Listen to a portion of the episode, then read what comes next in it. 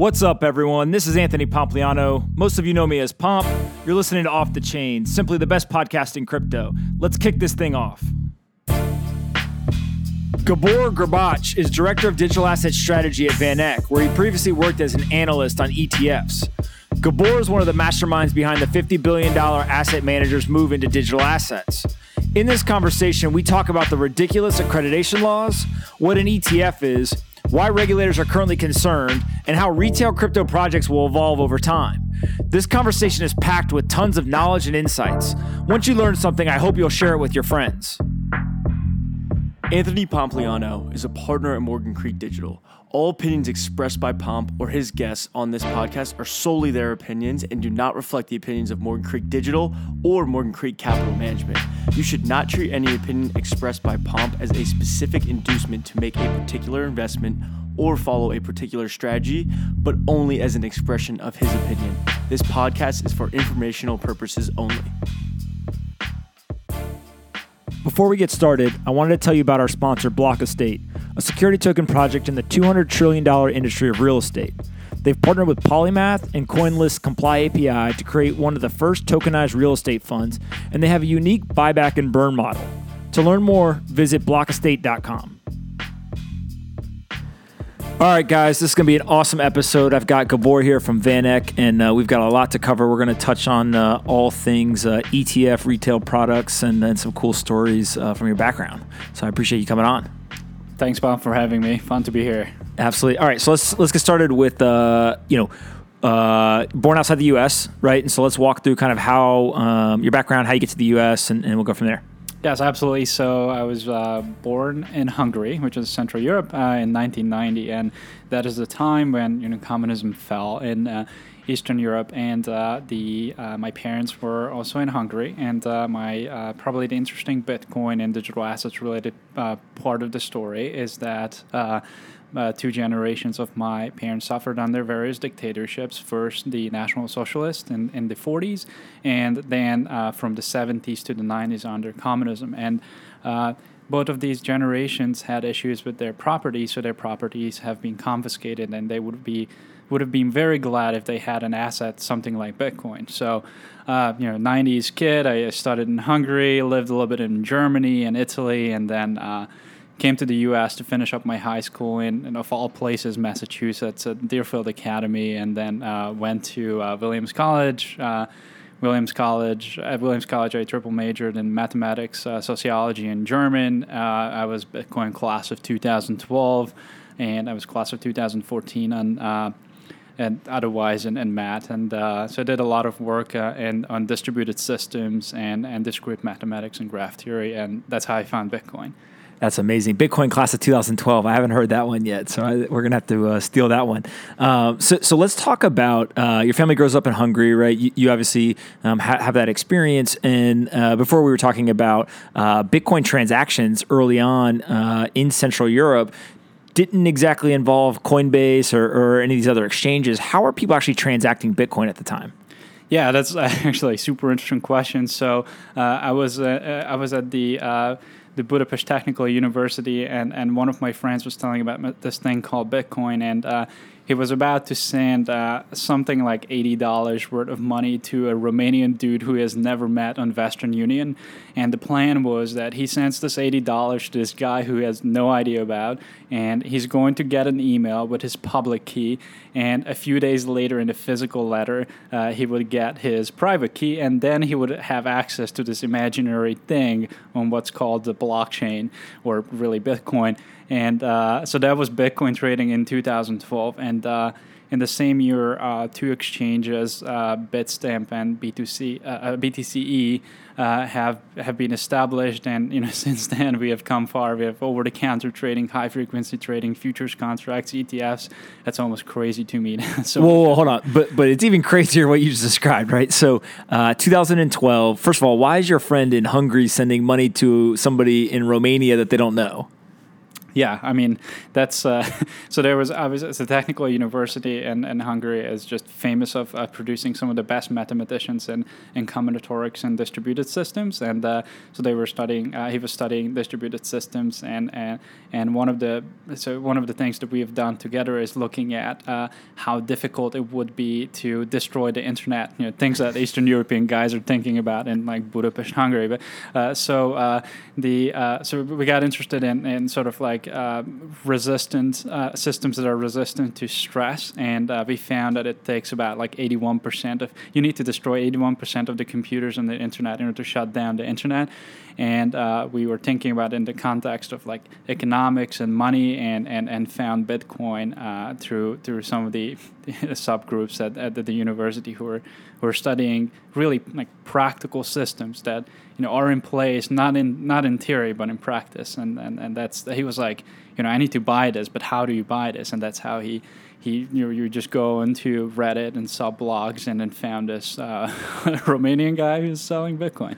That that is absolutely amazing. And so uh, what people were doing is they were sending one of the keys via email and then they were literally sending the private key via snail mail, literally a physical letter with the private key in it. And so me as the recipient, I would receive the email with the public key, mail, you know, in a physical format with the private key. I can put them together. And now I've got access to uh, to the Bitcoin. Yeah, that's correct. And and that was you know from purchase to settlement, it was probably around five seven days and geographical distance was probably around 400 500 miles if the guy was really in the place where he you know, stated he was. But we never figured out whether he, he was at that place, but he delivered on on the obligation. The the crazier thing was that you literally had to put up the check on Western Union to a person before any of these things would happen. Uh, but yeah, that was Bitcoin trading in uh, 2012. The crypto community really trust each other. Yeah, I mean, uh, I think the AML and KYC systems got a little bit better. Then, so. Absolutely. All right. So, so how do you go from living in Hungary, sending eighty dollars to random Romanians, to uh, working at VanEck? What's kind of the the path there?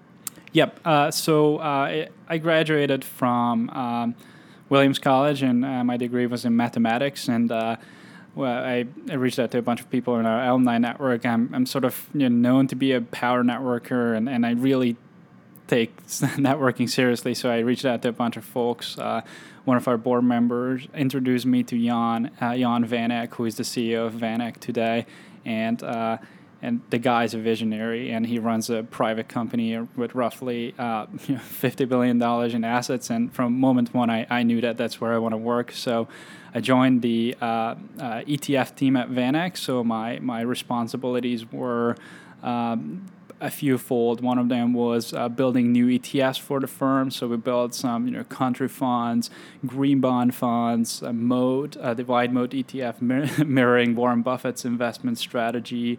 We built some uh, uh EM local currency bonds, and, and, and you know, VanEck was specializing to uh, in providing access to harder to access areas. So my job was to kind of do the non-sexy work in the background. And and we also have like large client clients. And, and I think Morgan Creek is occasionally our clients. And but the large shops are um, uh, the large shops are, asking for the allocation recommendation. You know, why should you own gold? Why should you own emerging markets? And so those were the questions that I've been fielding and uh, because of my background in mathematics and, and the pickup uh, in, in crypto about uh, two years ago, I kind of one and a half, two years ago, I refocused completely on, on, on crypto and uh, and basically since then um, I'm, I'm working on building the right market structure for uh, exchange traded products and, and, and, and, digital assets related vehicles.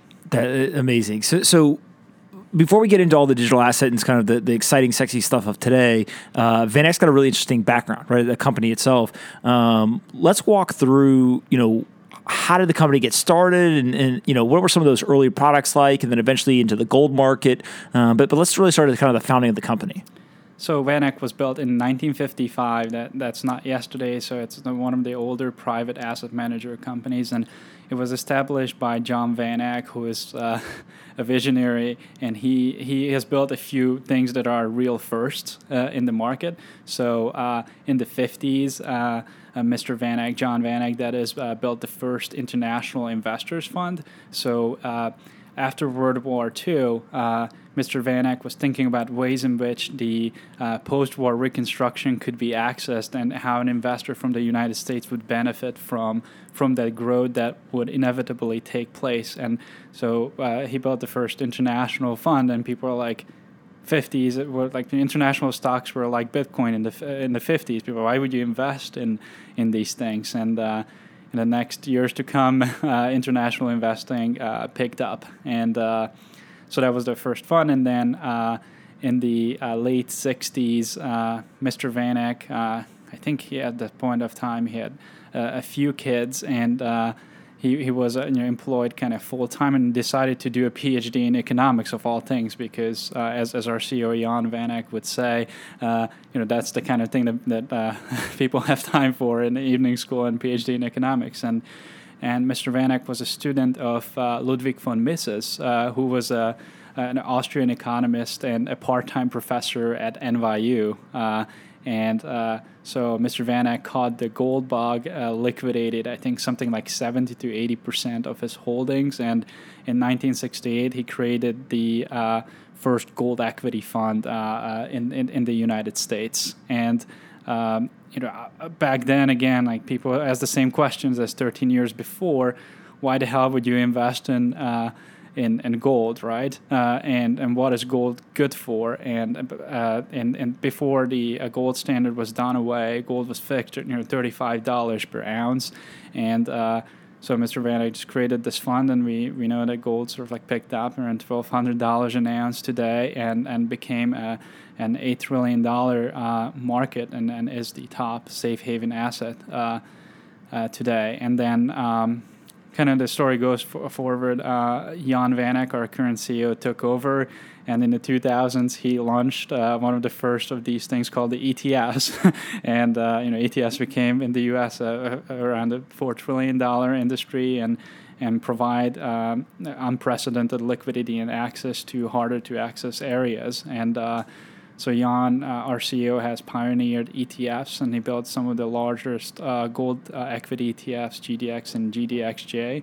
Uh, and uh, he also uh, hired a geologist, hired folks from. You know, there's a bunch of international people from it. He also built some of the first EM equity funds, and you know, EM equity does really well at Van Eck and built things like Moat, and Moat is our you know, Warren Buffett like investing structure uh, and some of the large municipal bond funds and and and and a few other products on the on the countryside. So areas that are that were at the mo- at the time harder to to access. For for instance, like the Russia uh, Russia investing was really tough because of sanctions, and we built a fund uh, RSX that provides access to Russia, and uh, we built some of this you know smaller cap Indonesia, Vietnam, and and and and smaller country exposure funds that people have a hard time investing in in a in a way that would be liquid. And uh, so so you know fast forward in time uh,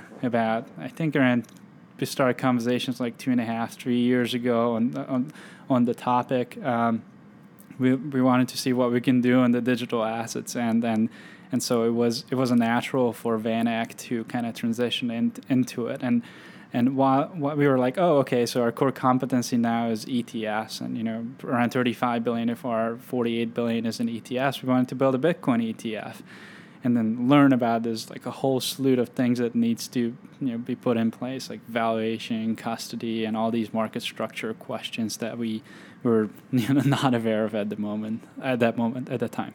Absolutely. So, so, let's talk about you know what is the parallels that you guys, who are one of the pioneers in uh, kind of gold and gold ETFs, et cetera, see with the digital asset space, right? So, are there any things that you learned from uh, kind of being at the forefront of, of the gold industry that, that you're using today, or, or maybe even things that you're avoiding? Uh, yes. So, um, for, first of all, we learned that similarly to gold, uh, uh, I mentioned valuation before back in the uh, in the 70s, uh, people were in the same, same place as with Bitcoin. Gold markets were fragmented, and no one really understood like what, what is the price of Bitcoin, right? Uh, and uh, so we learned that we would need to put in place a, a benchmark that that would uh, that would be sufficient uh, for for pricing Bitcoin for in- institutional investors. So through our German subsidiary MVIS, which is a uh, EU benchmark registered. Um, indexing entity, uh, we launched uh, regulated indices and, and iterated with the SEC, CFTC, EU regulators on you know, is this good enough to price Bitcoin? And, and so we, we tracked the top 50 markets with our partner CryptoCompare, uh, which is a UK shop, uh, one of the probably best known shops for providing accurate data on crypto. And so MVIS teamed up with CryptoCompare and created these uh, benchmarks. So that was, you know, pricing and valuation was one of the things. And then secondarily, uh, we knew that you know derivatives markets are going to be built around physical things that are traded, or you know as physical as Bitcoin gets. But like, sure enough, uh, futures were uh, futures contracts by CBOE and CME were. Uh, uh, at that time, built, and uh, you know, we learned our our commodity traders at VanEck were instrumental in building some of the, the first gold and commodity contracts. So we learned, for instance, that um, uh, cash delivered contracts are are actually you know the an improved version of futures contracts. And a lot of people talk talk about physical de- physically delivered bitcoin futures but uh, a cash delivered futures. So in, in the 70s there were physically delivered futures because if you had you know a, a thousand barrels of oil, you actually had to go to the port and take your thousand barrels of oil. And then traders are like, well, you know, I don't know if I want to have a thousand barrels of oil delivered. So they created something called a cash delivered future. So, and started rolling contracts and having these these type of obligations that are ne- never delivered. So we immediately understood that cash delivered uh, futures, like as, as they exist today, are actually an improvement and they are useful. so uh, those are one of the things that, two of the things actually that we learned. Absolutely. No, so, so fascinating. So let, us go into what an ETF is, like ETF 101, right? So I, I know nothing about ETFs. Pitch me on what is an ETF and why are they important? So, um, liquidity is the single keyword why ETFs are important. And so an ETF is basically a stock, stocks plus a stock plus a mutual fund equals an ETF. Uh, so a mutual fund is generally a, a vehicle that uh, has uh, that trades and that can pool assets and, and provides uh, uh, it's a pooled investment vehicle that investor lo- different larger amounts of investors can can put money into. And we have mutual funds on emerging markets the S&P 500 and, and, and a bunch of other things. Uh, and mutual funds are um, sort of like were an, an invention or innovation in the 70s that you can invest with other people unlike what you do kind of on a private equity basis. You go yourself and not with others. And uh, the the tough part of that was that mutual funds are non-transparent, so that you don't know the exact amount of holdings uh, during the day and often during the month. Uh, so you just don't know what the mutual fund manager holds, and you put your trust uh, into the ma- into the manager that they do the right thing. Uh, ETFs is, is, adds the aspect of a stock to the mutual fund. So e- ETF by definition is, a, is exchange traded fund. So it trades on an exchange like a stock you have every 15 seconds you have a price tick on where it is and at the end of the day um, uh, you also have the holdings published. The issuers need uh, need to publish their holdings on a daily basis. And the cool thing is, at the end of the day, you can always buy at 4 p.m. U.S. time for U.S. ETFs at an ETF at NAV, and any NAV is a net asset value. So at every day, at the every at the end of every day, you know the exact value of the fund holdings, and you can you can transact on that. And the reason why, so why is this kind of? So th- this is what an ETF is, and how do they work? Well, uh, ETFs uh, are securities that issue shares. So ETFs say an ETF issues 100,000 shares, and uh, uh, they what what then happens is companies called authorized participants, like um, you know, larger uh, wirehouses, uh, your Goldmans, J.P. Morgans, large companies of the world, buy the underlying of stocks of an of an exchange traded fund and exchange it for the share of an ETF. So why is that important? For for instance, for the S and P, let's just use the S and P 500 as an example.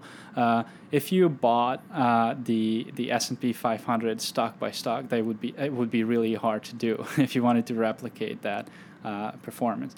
Now, uh, if you if an a large company but does the work for you and buys the, the underlying assets and you can just exchange it to the share of the ETF that makes the purchasing process more efficient cheaper and these companies hold large inventories of um, of the underlying assets. So that means that they will add liquidity whenever you want, would like to issue or redeem shares uh, of, uh, of, of a fund. So basically, you get an extra set of uh, uh, liquidity from uh, from uh, authorized participants who are uh, incentivized to buy and sell uh, securities. And liquidity is the single most important keyword in, in, investing, especially in the in the crypto markets, where if you put you know a thirty million dollar order in, that may impact the price of something, let's say Bitcoin, fairly significantly. So.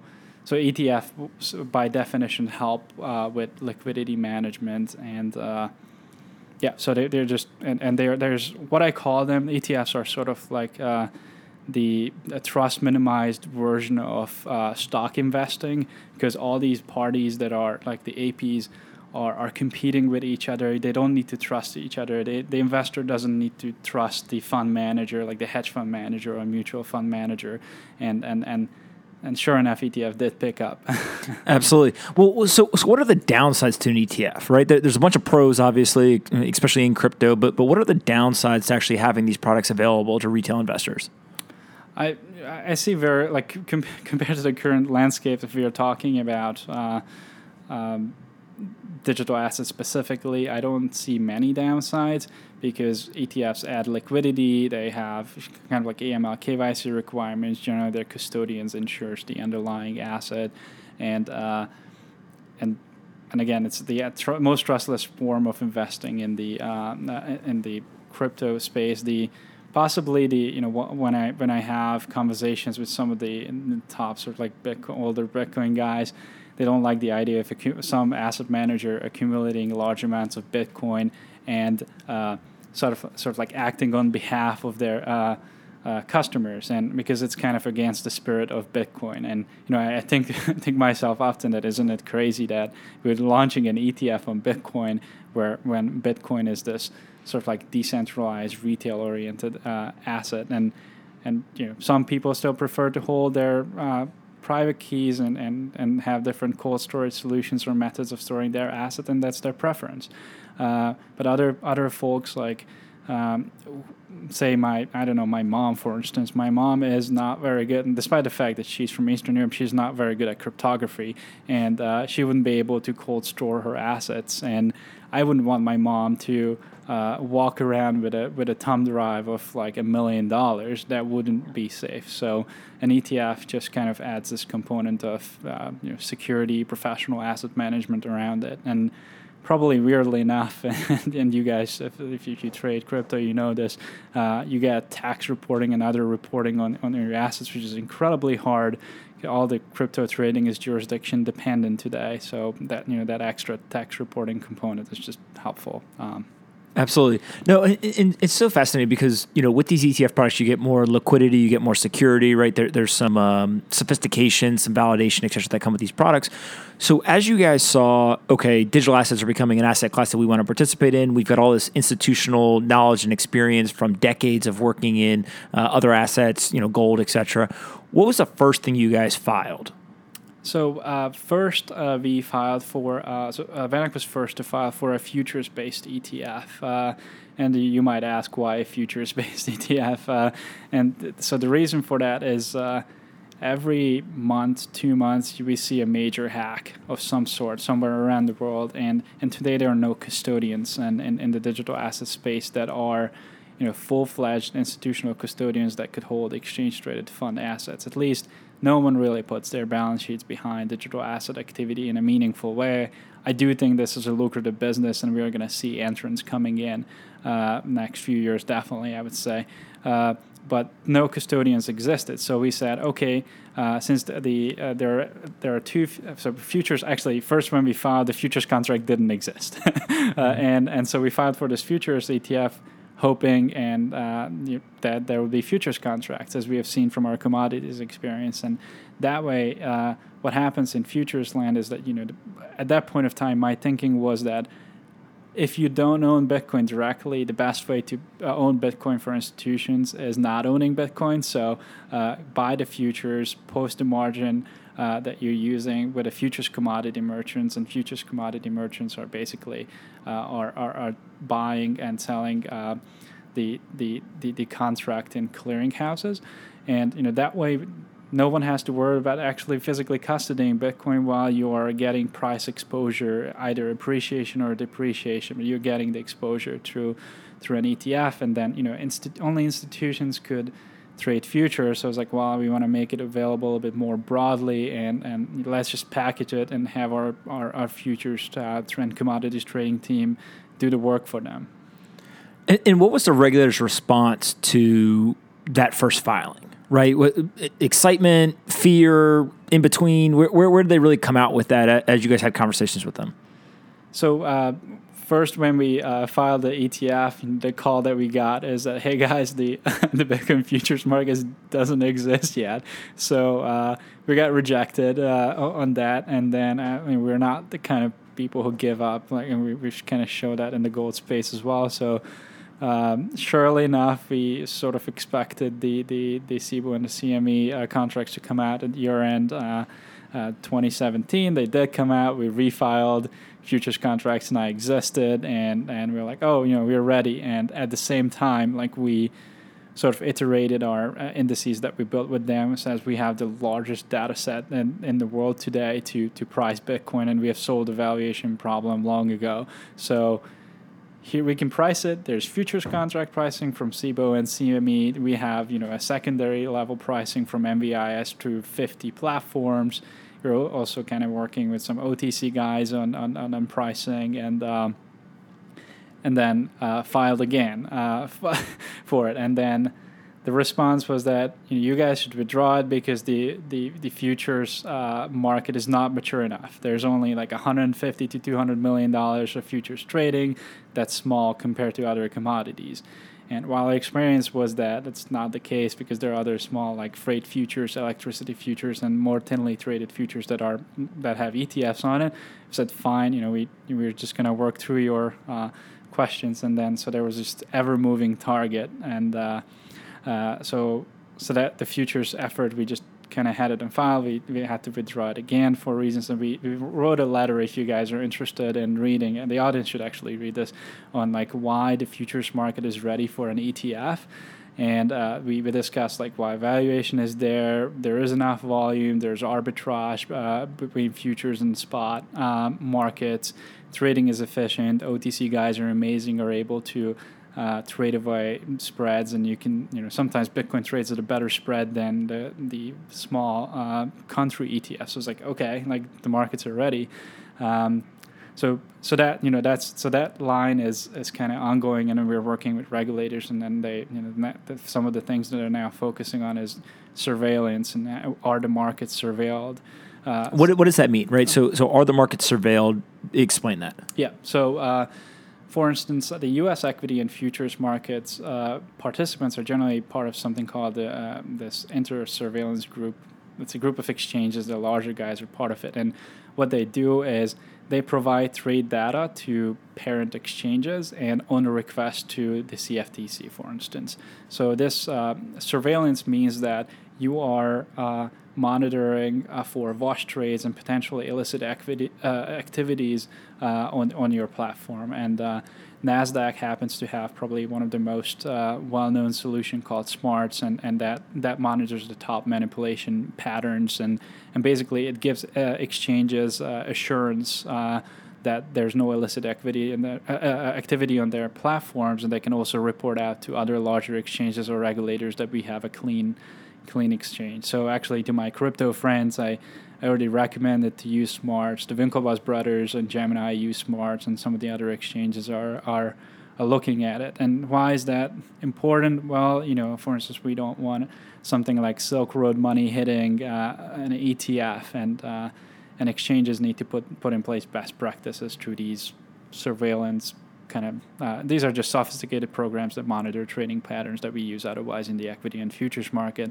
And the goal is to make the crypto market look exactly the same. And and I think we are actually decently close, like it's probably seventy percent there, which is. Do you do you think that it's important to have that uh, pr- those protections there because uh, the regulators need to see it and, and, it needs to look similar, or do you think that uh, they actually do protect investors and, and, there's some of this you know wash trading and manipulation et cetera that's happening, and, and so we need to kind of clean up um, you know that that volume and, and kind of the trading patterns et cetera.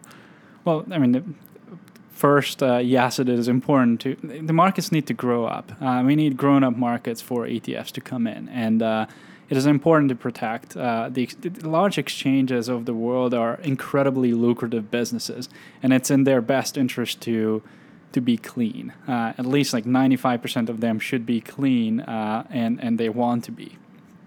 Now, it's not it's not just a regulatory cliche, in my opinion, because at the end of the day, again, you want the same protections from uh, from like th- that you experience in the U.S. and, and Western and well-developed capital markets, because investment is uh, kind of, funnily enough, about it's, it's about trust. So you shouldn't experience someone running away with your money or you know someone some exchange trading their books against you uh, so that they can pay their employees or something like you know th- those things. Th- exchanges just need to grow up, and, and they're on a good path. Before we move on, I wanted to tell you about our sponsor, Block Estate, a new security token project in the $200 trillion real estate market. They've partnered with Polymath and CoinList Comply API to create one of the world's first tokenized real estate funds. Tokenization is the process of creating a digital token that represents ownership in a real world asset. You've heard me say it before, but a clear use case for this is real estate. Block Estate aims to bring increased liquidity to this massive market. We're really, really thankful for, to the Block Estate team for their support, so we'd appreciate if you checked out their website at blockestate.com to learn more. If you're intrigued by what they're doing, feel free to reach out to them or give them a tweet on Twitter. Thanks so much. So, how do you see uh, ETFs and other kind of retail financial products evolving in the digital asset space over, say, the next two years? So, um, the um, on the retail side, so right now, and and and Pomp, you know it very well. Like uh, uh, the uh, digital asset space is primarily retail. So people estimate something like ninety to ninety five percent of it is retail, and uh, you know from from conversations for the larger like OTC markets and exchanges that I had, it, it kind of confirmed that. Uh, so you know, retail is kind of served already, if you will. So these these the exchanges and platforms just need to get better with their practices. Um, with respect to products, I'm, I'm really hoping that. Um, that ETFs can come in place because w- what's available right now doesn't offer the full protection uh, of, of what ETFs do. And I'm going to give you just some some examples to this. Uh, crypto trading platforms, for instance, do not have uh, the best execution type of principles apply to their their books. So, like you know, high frequency market makers are scalping retail investors on, on those platforms every second. Uh, there, there's kind of like best bid and, and offer principles on US equity exchanges, and those things should be applied to crypto platforms. An ETF is, is required to have that type of protection. Uh, the whole uh, so AML and KYC, I would actually think that say that the AML and KYC standards of most established exchanges are amazing. Uh, it's actually harder to uh, open up. Uh, a, sorry, it's, let, let, me just phrase it this way. Uh, it is easier to open up a German bank account, and I did this a year ago when I was at MVIS building uh, indices in Frankfurt. Uh, it's easier to open up a German bank account than getting a level a, a tier three verification from a crypto exchange. I'm not kidding. Like you take a, a passport photo with your face and a timestamp in it. Banks never ask for that kind of stuff. So, uh, you know that you know the AML and KYC stuff is actually you know very well monitored. So it's it's all in place. I'm hoping for ETFs, uh, uh, and uh, I'm also hoping that some of the larger players who have regulatory requirements and they have skin in the game also come to the market because right now crypto companies just uh, kind of enjoy the their monopoly in the space and and for that reason they might not give the best pricing and customer protection type of things to to their customers. Absolutely. And it sounds like today, as you guys think of digital assets, really what you're focused on cryptocurrencies, Bitcoin specifically, right? And so they're highly liquid assets that um, operate as a store of value medium of exchange. Uh, one of the show's sponsors is a, a company called uh, Block Estate, right? And basically what they have is uh, they've got a tokenized fund in the real estate space. And so um, it's backed by, you know, real world assets or, or equity. Um, how do you think about retail products like ETFs, et cetera, moving away from cryptocurrencies, or at least you know in an additive way, looking at these equity-backed tokens or security tokens. You think that's something that's likely to happen? We're far away from it. Where, where does that kind of fit in um, the, the vision of at least what you guys are looking at? Yep. So we- we're looking at all kinds of assets. We are, you know, there's, uh, we're looking, we're launching a product, We're trying to launch a product around Bitcoin now. But uh, I could see in the future how we would, uh, as the market develops, look at and, and evaluate uh, other sort of like security tokens. Uh, you mentioned the real estate uh, space is actually super interesting to me.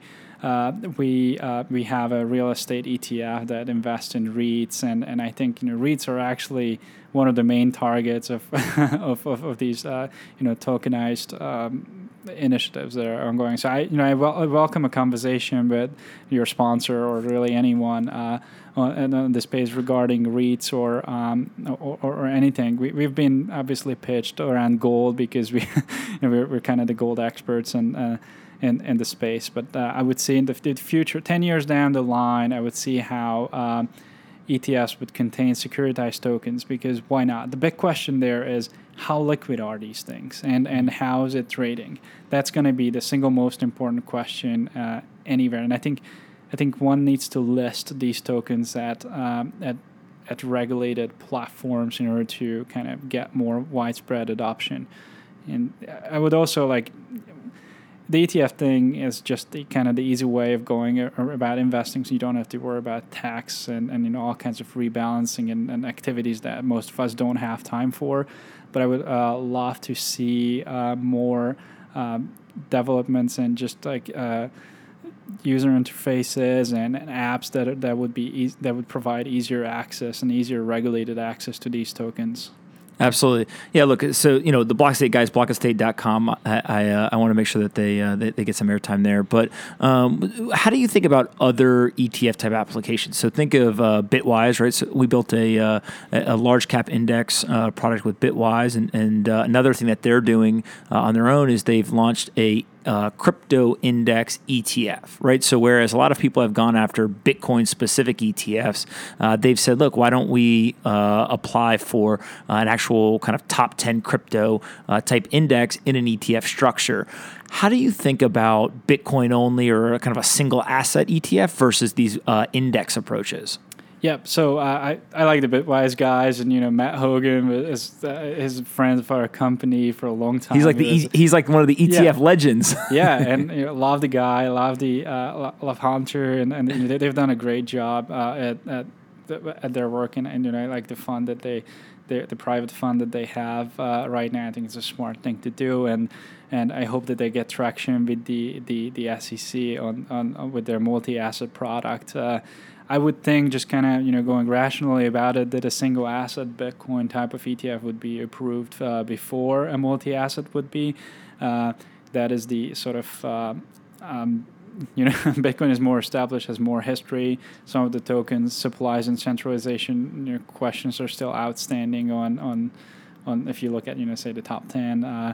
There, there's questions around dark tokens and um, some investors holding you know 50% of the supply in escrow, some something like that. Uh, and, and so um, you know that that's some, just something to think about, and, and regulators I think are, are looking at that too. But just to kind of support uh, the the Bitwise approach too, uh, VanEck MVIS actually was the first one who launched a multi-asset index, uh, and I, I spent uh, six months in Frankfurt with our about 20 people analytics team to do that and uh, that, so so I you know I do believe in the power of diversification and I'm you know, regardless of who the issuer would be I'm really hoping that a multi-asset product comes to market. The key there is to make sure that the tokens are clean and they're liquid. Um, so if uh, just on the indexing stuff, and, and obviously I'm biased on, on this, I I, lo- I love what MVIS and CryptoCompare does. There's you know 20 people in Frankfurt, 15 in London iterated some basically we, we have non-academic investable indices that are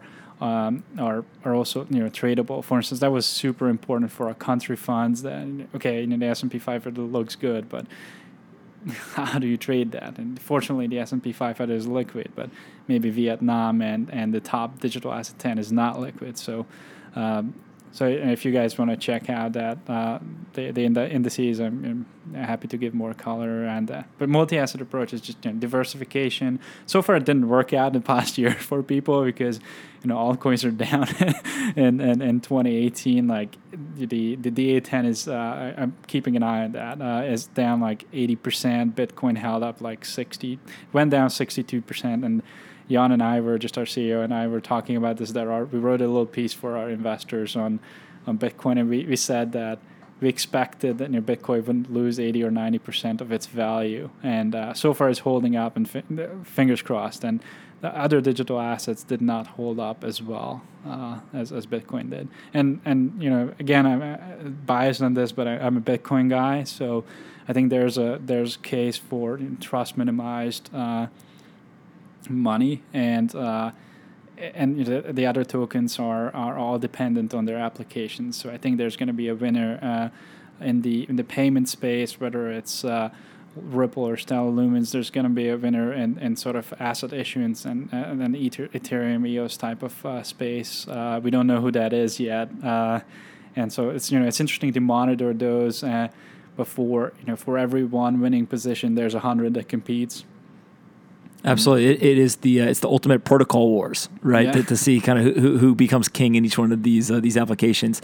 Um, okay, and, and, so one other thing that recently got a bunch of attention is uh, Gemini. So Winklevoss twins, uh, they launched a regulated stablecoin right? So they were one of the first people who have essentially said, look, we're going to uh, ensure that uh, it's backed one to one by the US dollar. We're going to allow kind of external third parties to uh, validate or audit that, that that is true. And then uh, the US dollar sit in uh, a FDIC insured State Street account right? And so very similar to I think what you guys at VanEck are doing in terms of trying to legitimize or professionalize a lot of these um, the products, the the uh, the tokens, etc. How do you think that impacts just crypto in general? It, big deal, not a big deal. How how should people be thinking about that?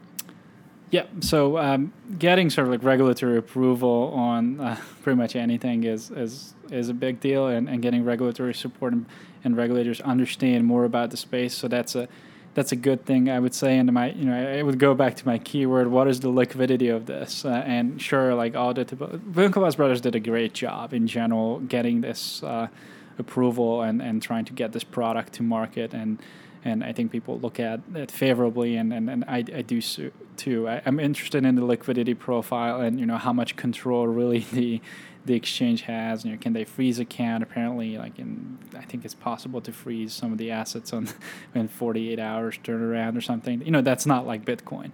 Bitcoin cannot be frozen, and that was one that was one of the one of the reasons we are looking at that this you know trustless, uh, decentralized, uncontrolled thing, uh, and uh, so that you know that's that, but the other, on the stable co- uh, coin front, uh, we've seen from the success of Tether, as in people have a varying opinion on Tether.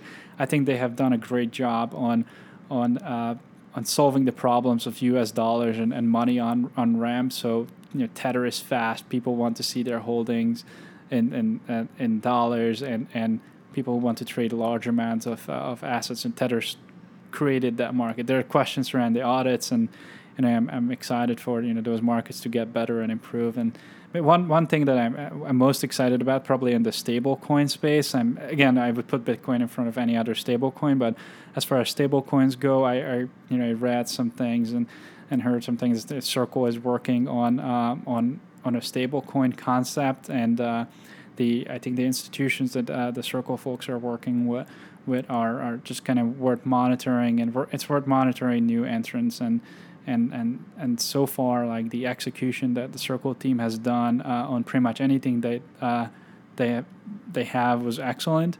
And you know kind of liked how they cleaned up polo uh, in their acquisition. Their otc desk was excellent. So i'm looking forward to to see some like competition in the space and what the circle guys are coming up with. Because i, I would think that uh, you know, sometimes uh, the Winklevoss brothers tend to do uh, everything, like a lot of things, uh, and and they have, uh, and you know, again, they may have conflicts of interest, or they may not have full resources to support everything. But uh, the Circle guys kind of focused on, on a few things, and, and I think they do have the resources to build something interesting. So I, as far as stable coins go, that's that's the one I'm monitoring.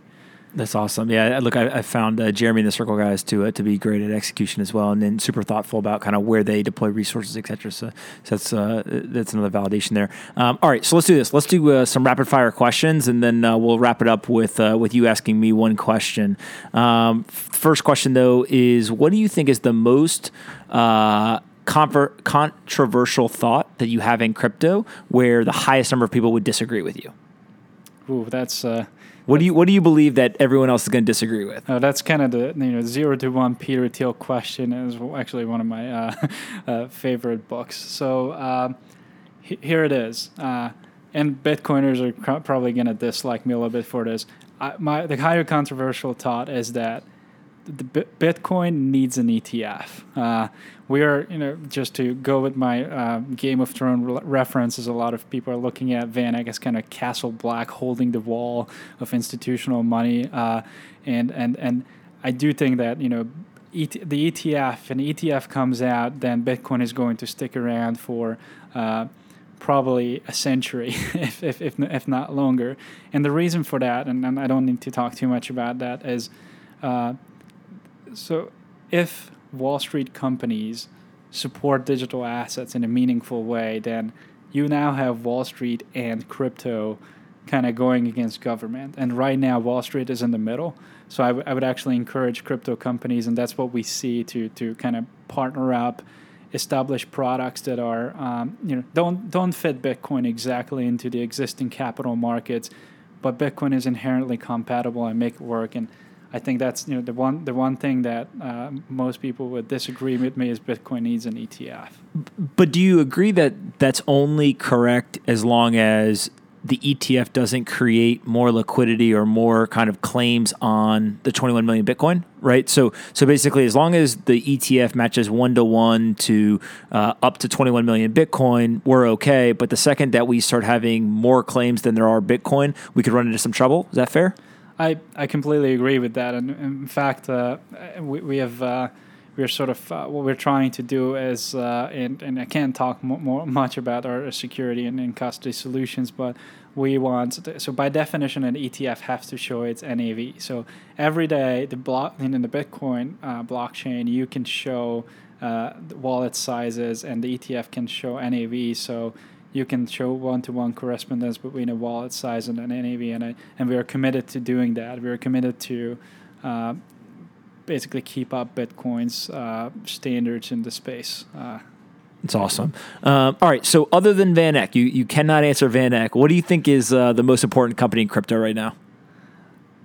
I, I'm monitoring the OTC desks. Uh, Interesting. The, so um, it's probably the non-sexy answer again, uh, and so the so I'm I'm, I'm looking at uh, uh Circle, DRW's Cumberland, and and Genesis. Uh, these guys have been instrumental in um, in bringing uh, crypto to the institutional space, and they are instrumental for exchange traded products and and increased liquidity in, in, in the space. So I would say the the the top. Uh, so actually, maybe let's just say the OTC firms, and I also think that uh, your Nasdaq surveillance system is going is actually a bigger deal, and people don't talk about it enough. So Nasdaq SMARTS and the OTC desk, the three U.S. OTC desks combined, are, are, are the ones that I'm monitoring. Yeah, that's definitely not a uh, not not a popular answer, but but I think a really smart one. Um, all right, so let's say you have a magic wand and you can wave that magic wand and change one regulation or law. What would it be? Uh, I'm on the same page with Hester Peirce uh, on sort of like the the retail and institutional investor standards. I think they're BS and it will, change over time. Uh, retail investors uh, should be able to access private in, private investments and you know, while I'm, when I was in college, I didn't have you know the required amount of money to be an institutional investor, but I think I was fairly smart to be able to say whether I want to invest into something or not. I expect the so the, the individual and retail and institutional investor standards to change over the next decade. Yeah, so you're talking about the accreditation standards, right? And, right. and the idea that um, you, will you'll appreciate this because uh, I've gone as far as to say that actually the accreditation standards are, uh, as they currently stand, are violating the American dream right? And Absolutely. so if you think about yourself moving to the United States, the American dream is that no matter where you come from, what language you speak, what your background is, who your parents are, or where you end up in the US, you should be able to build a life of wealth, right? And and and, and do it through your own effort. And so because these laws literally say you have to be rich to in order to invest in some of the best investment opportunities, the rich can only get richer, right? And, and we're boxing out or precluding an entire uh, demographic of people based on wealth from investing in those opportunities, and, and um, it's pretty ridiculous. It is indeed, and I actually couldn't put it better. And uh, I, I just, you know, it hit me in the face when, when I started working in the in the financial services industry that you can invest in private securities, and I was like, wow, that's crazy. You know, the all the Silicon Valley VCs are are making uh, bank based on just very basic probabilistic bets, and and not don't want to put them down, but there's not much thinking on many of those investments. You just spread it out and look look for the next 1,000x unicorn, uh, whereas small people who have you know a few ten thousand dollars of uh, assets that they kind of earn from something like th- their work, say that the average New York person or something cannot invest into the next uh, Facebook. And I think uh, so. I some people again argue with me on this, but I think crypto actually opened up the door for private investing and. Uh, uh, you know, definitely like people, younger people start to have experience what it means to to invest privately. And obviously, these crypto projects are, and often you know, there's governance issues. There's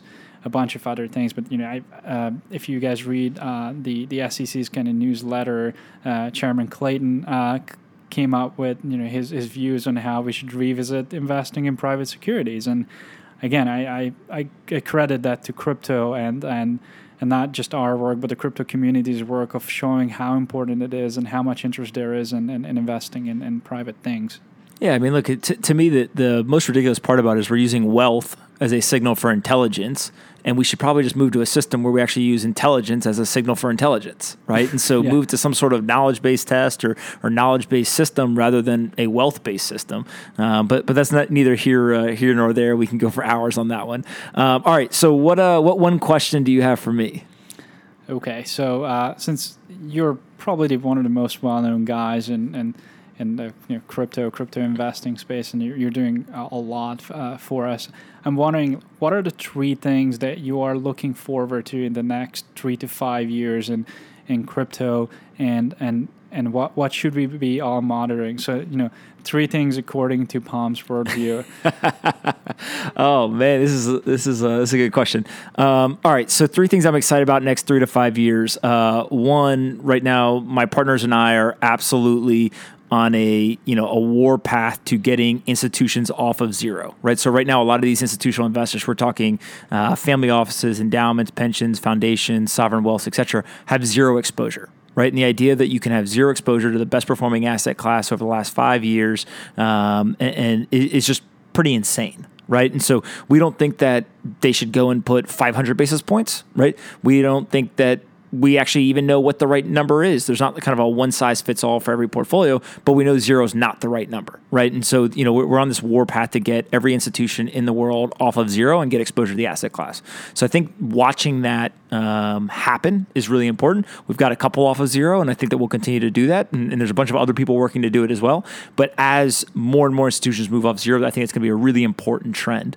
Um, two is uh, the accreditation laws. I mean, I, I- just, it, it's the one thing that irks me to death is that, you know, in a country where um, we are supposed to be kind of the you know the, the lighthouse of freedom and prosperity, et cetera, um, our laws don't reflect that, right? And, and and so it'd be one thing if you know, kind of in practice, it was hard to implement or, or something like that. It's just no, the law is written in a way that prevents anyone from having the opportunity, right? And, and I just I think that goes against everything that we stand for, and it's got to change. Um, so, so I think as that changes, uh, if you know, uh, Chairman Clayton said it in a very interesting way. He said, "Look, I'd love to give more people access to these private market opportunities while keeping the same amount of investor protections." Right? So it's not giving up protections, it's just giving more access with the same protection. And so if they're able to figure out a way to do that, I think that'll be a huge inflection point, not only for crypto, but just private investing in general and also wealth creation for, for Americans. Um, so I think it's important. And then the third thing is, uh, is outside the US, right? So I think that, um, you know, people in the Western world get very kind of insulary thinking, and, and they think that you know we are the say all be all around the world, and, and in some markets we are, and other markets we're not. And I think crypto is one of the first times where we're seeing an industry uh, being created on a global scale from day one right? So, you know, a lot of people in the United States who had never traveled to, you know, say Asia, for example, and seen, you know, just the the amount of uh, uh, of uh, intellectual talent and energy and capital and stuff that's being uh, put forward into this industry, I think is, um, you know, they just don't have that perspective, and, and they're missing out on how important it is there right? And so if you kind of extrapolate that back to, to the US, I, I would almost question do we actually have enough intellectual capital being put towards this? Do we have enough, ca- you know, kind of traditional capital being put towards this? Uh, and, and, if we don't, do we fall behind? Is that good? Is that bad? Right? And so, kind of this idea of a, a, a geographic um, arbitrage around uh, talent, capital, attention, um, regulatory issues, etc. Um, I think is going to be something that's really important to watch. Um, and at some point in the future, may actually actually be uh, uh, a negative uh, for the United States. I don't think the U.S. is used to being in that position. And if we get in that position, how do we respond? Oh, those, those are actually the three areas. That, I mean, I, am also focusing on. Probably you, you put it much better than I could. And a lot like sometimes the, the allocation. The two things is like the allocation question. I, you know, I'd love to discuss at some point in more detail. VanEck has uh, Jan, who is much smarter than I am, uh, and and I wrote a piece uh, on what should be the kind of the, the, what's the right level of adding digital assets to a portfolio. And by the way, we lived through the same thing with gold and commodities, so it's an interesting evolution. Uh, totally on the same page on um, on the accreditation accreditation standards and, and kind of working on it. Uh, the the international kind of realm and, and, and arbitrage, regulatory and capital arbitrage, and um, I'm so fascinated by Asia and uh, how much one can learn. Uh, spend a lot of time in Europe and and and, and the U.S. at various places, but uh, Asia is sort of a, a frontier that you know, we shouldn't uh, underestimate. Like you know, Singapore, Japan, China. Uh, right now, I think probably Japan and Singapore and Vietnam are, are something worth watching. China is a harder act to crack, but uh, it, definitely interesting. Absolutely, no, man. Listen, you, you guys are doing some uh, some amazing work. I really appreciate your time, and uh, I think you know all of us here are, are cheering for you guys to, uh, to kind of break through on, on, a couple of the applications in the in the public markets and stuff. So, uh, so good luck, and and uh, thanks so much for coming on. Thank you, Pomp. It's always a pleasure. Thanks again to our sponsor, Block Estate. To check out their tokenized real estate fund, you can check out www.blockestate.com. Hey everyone, Pomp here. If you like this episode of Off the Chain and want to help us take crypto to the top of the Apple, Spotify, and other podcast charts, please do us a favor and rate, review, and subscribe. To review, simply go to the Off the Chain homepage, scroll down until you see the five blank stars. Taking 15 seconds to fill those stars in and leave a quick review goes a long way in helping us take the entire crypto ecosystem to the top of the charts. I appreciate you listening and see you next time on Off the Chain.